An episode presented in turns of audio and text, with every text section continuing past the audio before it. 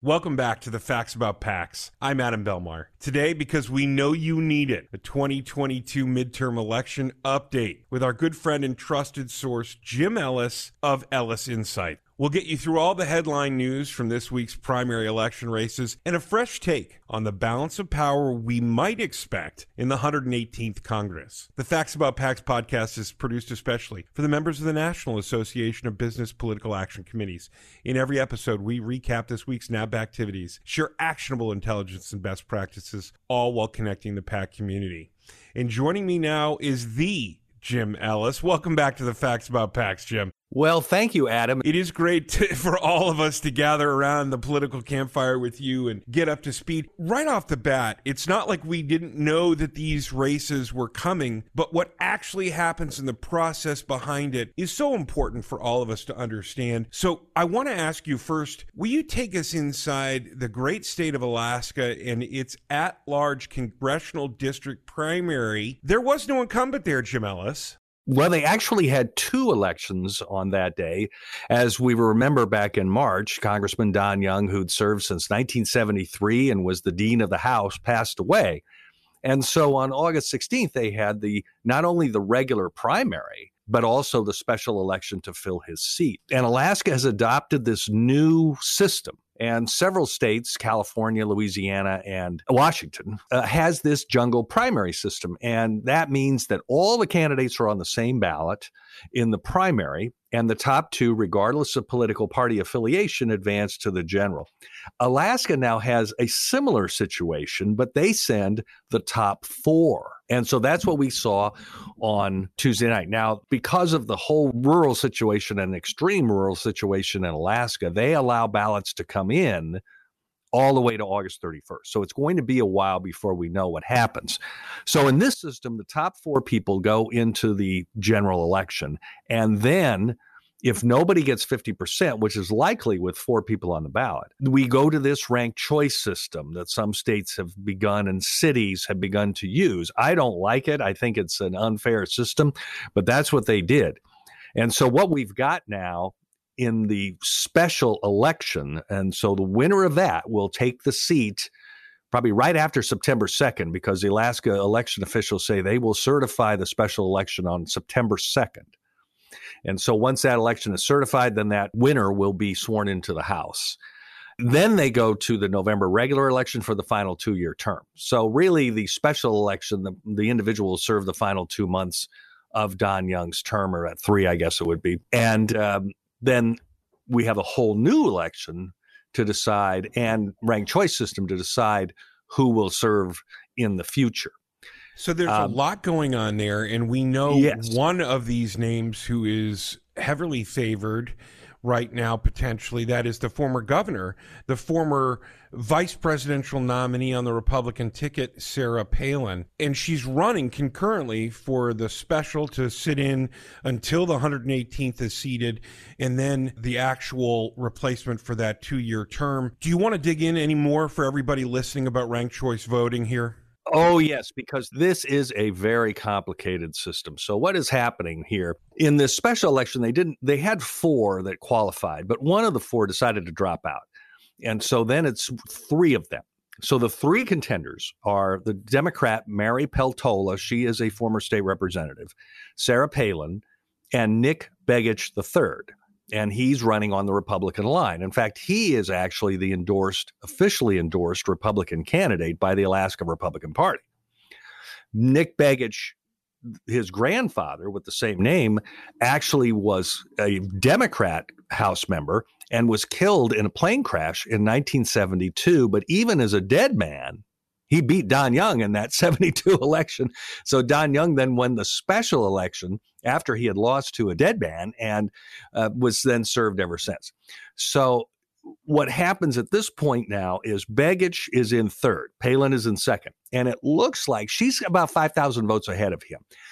So they estimate about 82% of the expected vote is already in and counted. So that means that would translate into about 30,000 votes, maybe, maybe as many as that, still outstanding to, to come in and be counted. And uh, Begich would have to get like 62% of the those that voted for a Republican, either he or Palin. And he only received 46% so far. So he, he is not going to make it. So Palin will then get that most important second slot. The Democrat gets the first slot because she consolidated the Democratic vote, but that's only 38%. So 62% of the people actually voted for a Republican.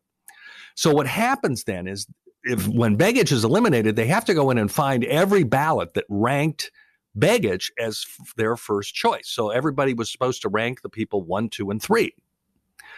Then they take just those ballots, second choice, and add it to the aggregate count. So, and he'll have about 54,000 votes, I, I estimate. Palin is about 9,000 votes behind the Democrat Peltola.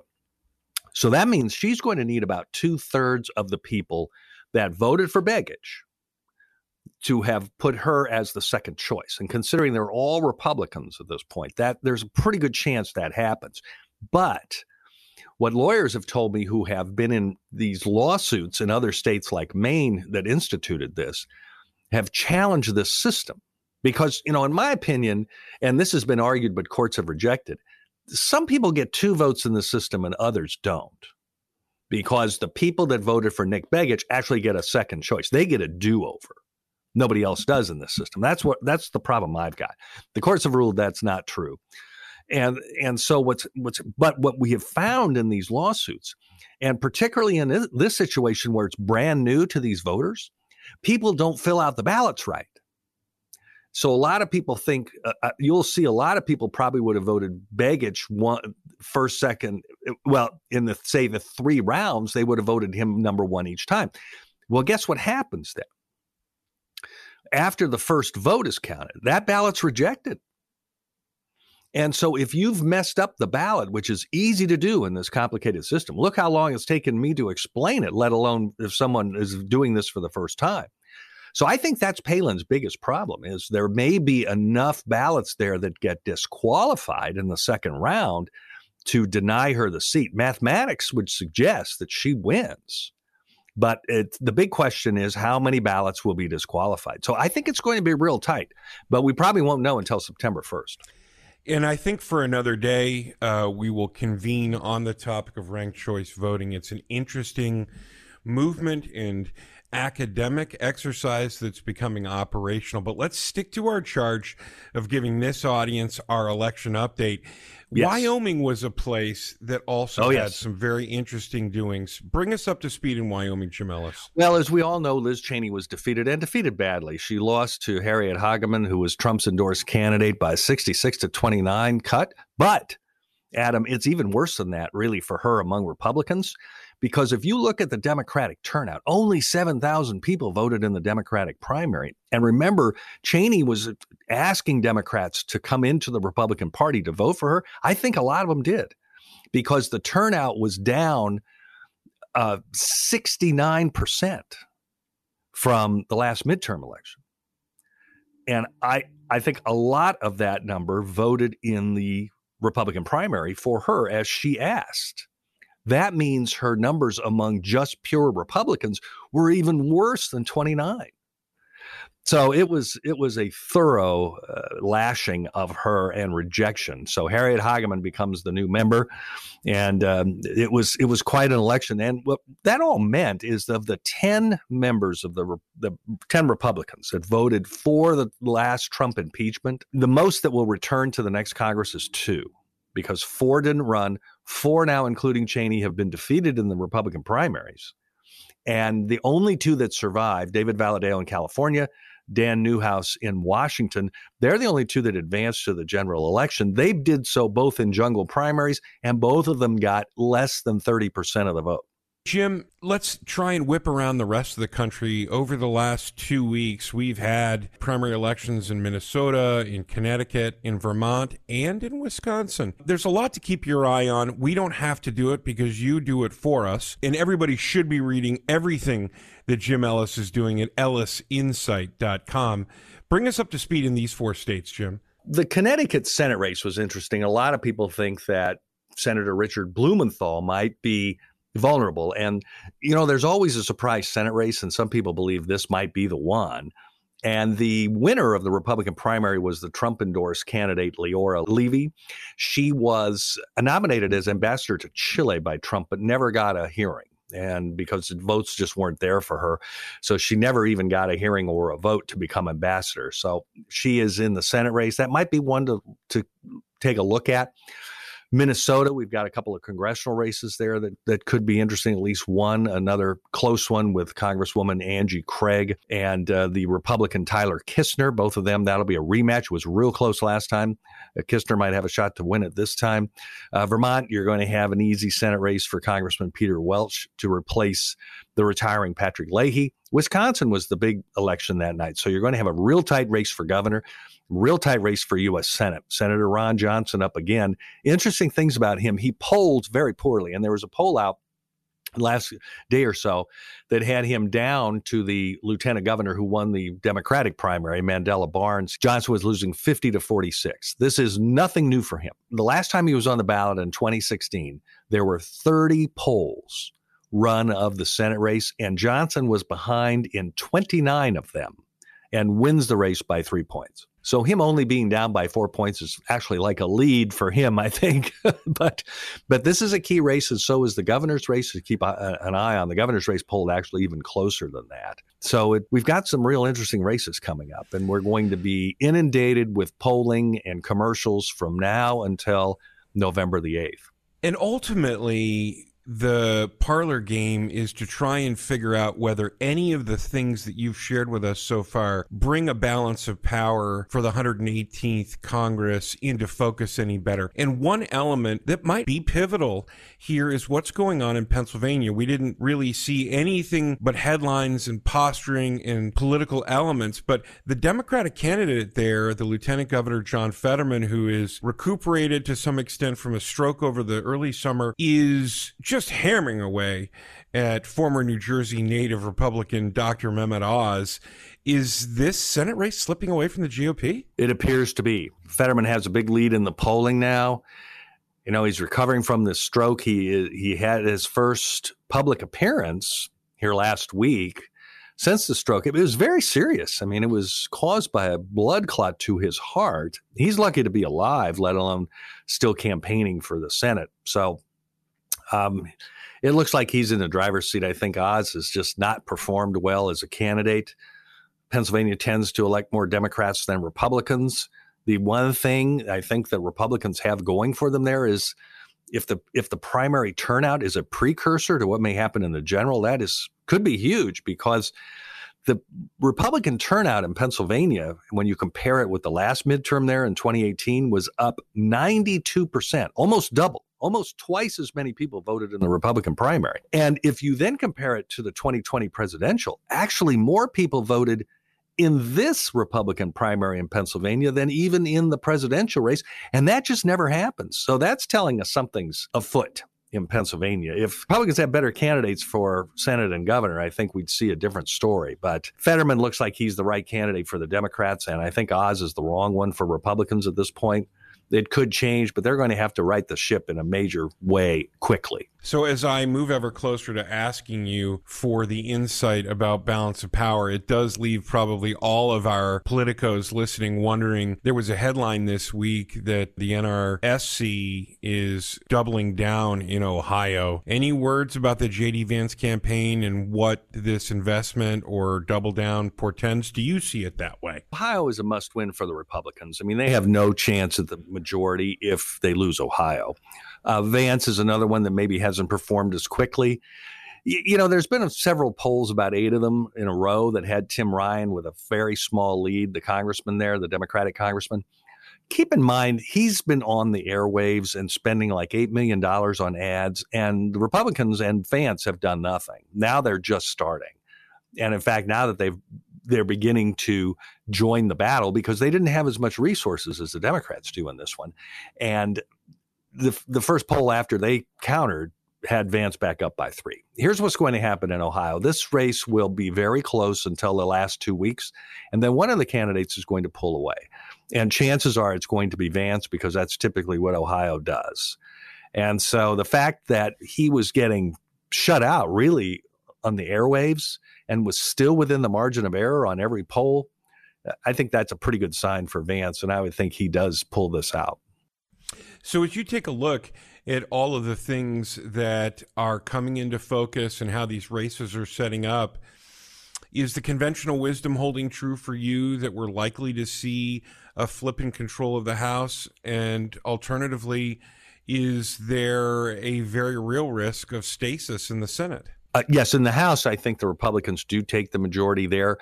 Uh, it's not going to be some 40 seat landslide like a lot of people think. I, I, think that's unrealistic. And particularly in a redistricting year when the districts stabilize, you don't see the big swings in a redistricting year. Now, this is really only the fourth time since 1930 where we've had a first term president first midterm in a redistricting year. And things change in that. So you're less likely to see the big swing. I, the model I have is based on a gain of 24 seats for the Republicans, keeping in mind they only need maybe as few as three, depending on how these last special elections turn out. The one in Alaska we talked about, and the one coming up in New York, where Republicans have a shot to win that. They could be only three seats away.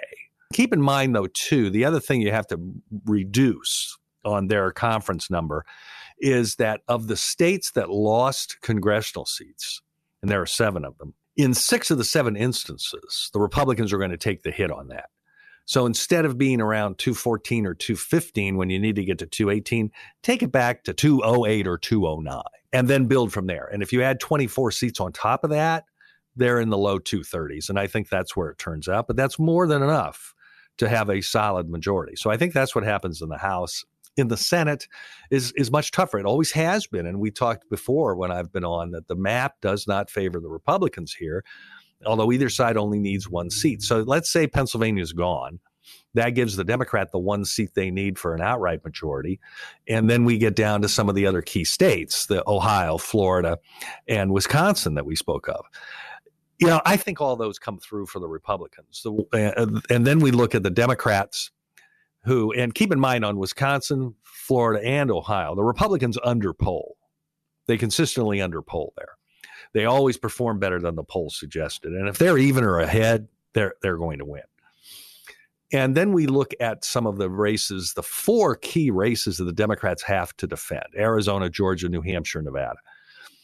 Arizona and Georgia, I don't think look that good for Republicans. Now, if you look at the Herschel Walker situation in Georgia, this is another state like Pennsylvania where the Republican primary turnout was off the charts. In fact, it was even bigger than Pennsylvania's increase. It was 110% bigger than 2018's midterm.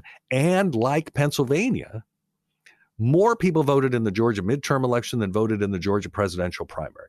And again, this just does not happen. So that tells us there's an underlying reason there. Brian Kemp is doing very well in the governor's race, surprisingly so, in my opinion. And, you know, maybe that carries Walker over the finish line. But my guess is not that Senator Warnock probably holds that. And then that comes down to the Republicans having to win both New Hampshire and Nevada, both of which are possible. And if that's the case, they lose Pennsylvania, hold everything else they've got, gain New, New Hampshire, gain Nevada, then they have the one seat majority. But I think either side, it's going to be about 51. Yeah, I'll tell you, this entire game of politics is not for the faint of heart. Everybody's walking on a knife's edge. And I want to give everybody in our Facts About PACs audience something actionable, something prescient to look forward to. In the week that comes, we are going to have contests in Florida, New York, and Oklahoma. How should we be thinking about that, Jim Ellis? Oh, let's start with Florida lots of races there. Now, the Florida map, the new redistricting map, is the best in the country for the Republicans. And they could gain as many as four seats just out of Florida. That alone could flip the majority to them. So there's a dozen races that we would look at on on both sides in terms of primaries because the districts have changed so much. We got Matt Gaetz has a serious primary challenger from Mark Lombardo, who is a former FedEx executive. He was on the ground floor of the FedEx Corporation, and you know I think he's got a reasonable chance of defeating Gaetz. I mean, he's running as being just as conservative as Gaetz, but you know he's hitting Gaetz on the whole sexual impropriety investigation that he's under and the other thing he's attacking him on is not paying enough attention to the district as he goes around the country being a national congressman. That may work. That may work for Lombardo. And he's thrown a million dollars of his own money in there to be able to compete in a small media market. You know, he could that that might be one to watch. And then we've got some some other interesting races in the Charlie Crist seat. Charlie Crist again running for governor. Uh, I think Charlie Crist has a record I think he may be the only person who has lost a statewide race as a Democrat, a Republican, and an independent. And he's actually in a surprisingly tough primary for him against the uh, state ag commissioner, who's way left, uh, Nikki Fried. In fact, Fried produced a poll this last week that showed her up, and then Crist quickly countered, showing him up. But not by much. And so I think that's one to watch and could be fun. And then the winner gets Ron DeSantis in the general election with uh, what's he got 135 million in the bank, I think, Adam, uh, literally something like that. He so is that a should, uh, steamroller right now. He is a steamroller, and it's going to drive turnout. That uh, the, the DeSantis operation will drive the turnout. That helps everybody else down ticket, and I think them picking up a net of four seats in the general election is very, very possible. The Empire State. New York is is crazy as always, and actually, this is the second New York primary because the court threw the redistricting map out, the Democrat gerrymander, which was the worst in the country. The new map is much more reasonable, and therefore, because it came so late and came after the filing deadline that the court rejected it and made it and redrew it, New York had to have two primaries. So we have a primary coming up on Tuesday just for the U.S. House and the state Senate which was in that situation too, where their Senate map was thrown out.